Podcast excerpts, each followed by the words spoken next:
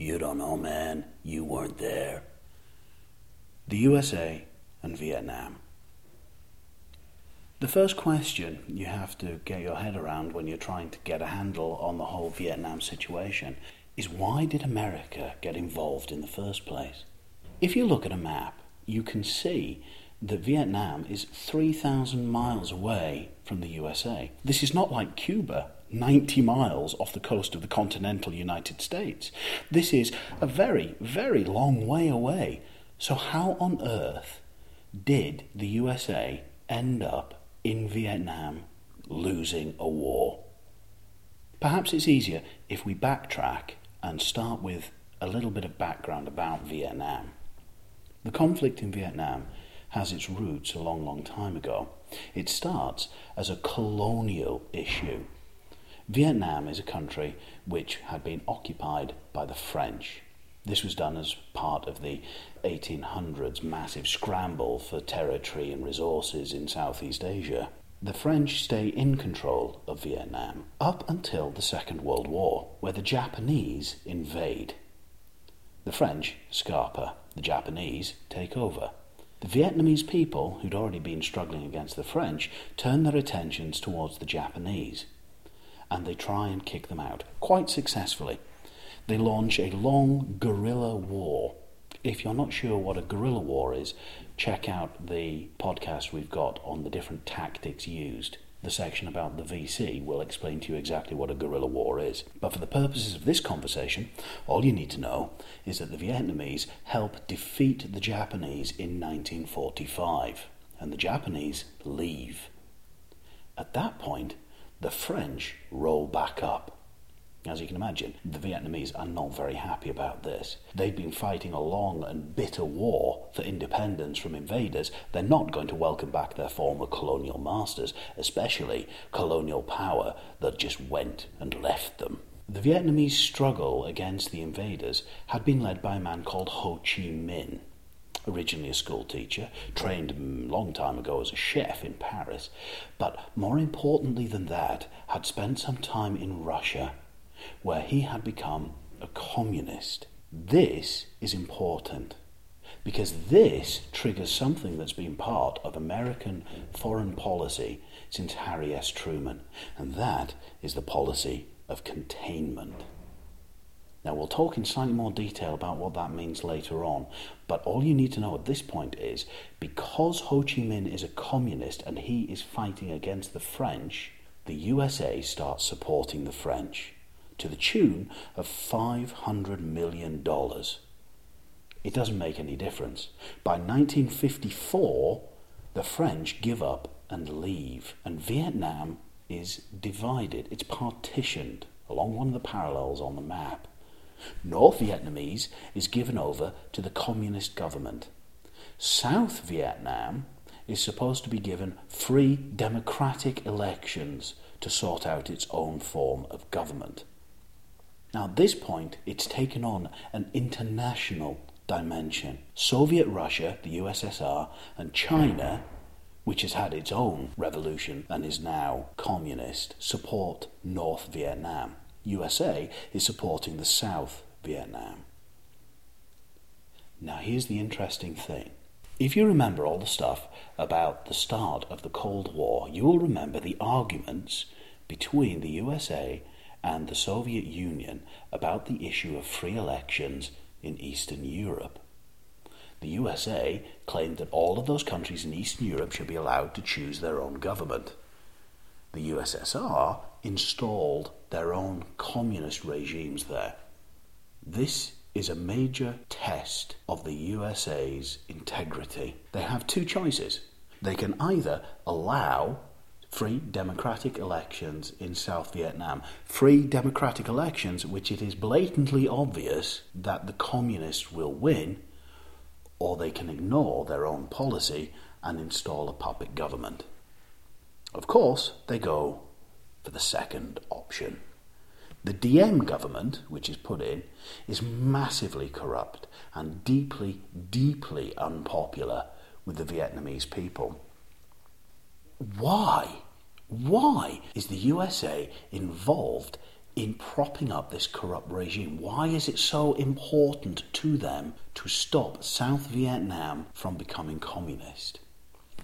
Well, there are, broadly speaking, four reasons. Now, the first we've already talked about, and that is the policy of containment. This was originally put together by Harry S. Truman after the Second World War and has been followed by all the presidents since. The idea of containment is that you stop the spread of communism. They saw how communism spread across Eastern Europe and they don't want the same to happen in Asia. Therefore, you do everything you can to keep communism contained, boxed in, locked down. The second is what's called the domino theory. Now, the visual here is very simple. You know how it goes. You set up a set of dominoes, one next to the other, next to the other, next to the other, and then you press the first domino, and it topples, and it hits the second domino, which topples, and hits the third domino, and so on ad infinitum. And eventually you end up with a big mess in the floor and dominoes everywhere. The idea here is that Vietnam is the first domino. If it falls entirely to communism, the influence of communism will spread, and other countries in Southeast Asia will also fall. Remember, China has already gone. So they are worried about Laos, about Cambodia, about Burma, about Thailand, possibly even about India. And if that happened, you're then talking about losing the entire Eastern Hemisphere to communism. Therefore, it is vital, according to the domino theory, that you stop that first domino from toppling. The third reason is the idea of domestic politics. And this is really very, very simple. In American politics, you cannot lose votes by being hard on communism. The harder you are on communism, the more votes you will get. Now, this is particularly important for any politician who comes from the Democratic Party. The Democratic Party in America is the left wing party. They are therefore seen as being weak on communism, slightly suspect, possibly soft. Therefore, if you are a Democratic president, like John F. Kennedy, then it is in your best interests to appear as hard on communism as you possibly can. The fourth reason is slightly more complicated and a little bit controversial, and it can basically be summed up as this Did some Americans want a war? When President Eisenhower left office, he gave an address. In that address, he warned of something called the military industrial complex. Let's listen to what he said. We have been compelled to create a permanent armaments industry of vast proportions. Added to this, three and a half million men and women are directly engaged in the defense establishment. We annually spend on military security alone more than the net income of all United States corporations. Now, this conjunction of an immense military establishment and a large arms industry is new in the American experience. The total influence, economic, political, even spiritual, is felt in every city, every state house, every office of the federal government. We recognize the imperative need for this development, yet we must not fail to comprehend its grave implications. Our toil, resources, and livelihood are all involved. So is the very structure of our society. In the councils of government, we must guard against the acquisition of unwarranted influence, whether sought or unsought, by the military industrial complex. The potential for the disastrous rise of misplaced power exists and will persist.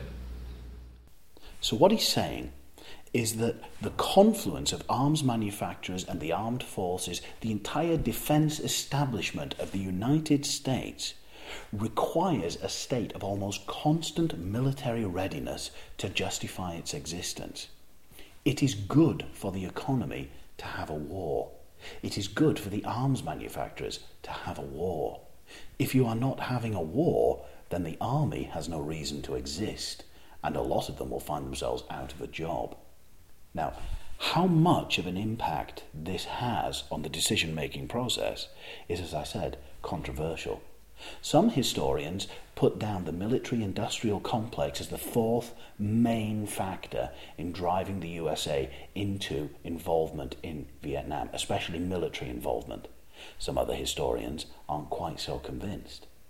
This is one of those ones you have to make your own mind up. However, you need to bear it in mind when we start talking about Operation Rolling Thunder, and also when we're talking about the cost of the war. When you hear those numbers, I need you to remember that those numbers are going into the pockets of some business somewhere. So, the broad policy is set by Dwight D. Eisenhower, the president in the 1950s, and they pump in uh, $11.6 billion in aid to the Diem government. When John F. Kennedy is elected in 1960, he simply continues with that same policy. However, Diem is replaced by a military government. There's an entire other issue about the assassination of President Diem and whether the CIA was involved there. Again, without wishing to get too conspiracy theory about it, you need to remember that this is the same CIA that's been plotting the assassination of Fidel Castro for a very long time. The only difference here is that Diem actually dies and that competence is not really the hallmark of the CIA in this period. By 1962, America is sending military forces to Vietnam. They are called advisors, but they are military forces. However, Kennedy is clear that he does not intend to be involved in a war in Vietnam. But in November 1963, in Dallas, President John Fitzgerald Kennedy is assassinated. His vice president, Lyndon B. Johnson, takes over. Broadly speaking, in American politics, people are labelled as either hawks or doves. The doves believe in peace, they want to negotiate. Hawks want war. Johnson was significantly more hawkish than Kennedy had been. He certainly wasn't as opposed to the idea of a war. And in 1964, a provocation occurs. In the Gulf of Tonkin, the USS Maddox is fired upon by Vietnamese ships. Or at least that's the story. Like everything else in history, it's slightly more complicated than that. You see, people aren't entirely sure whether the Maddox was actually fired upon or simply thought it had been fired upon and therefore returned fire thus triggering an attack. In either case, the president is told that an American ship has been fired upon by the North Vietnamese. This enrages him. It enrages everybody. It enrages public opinion.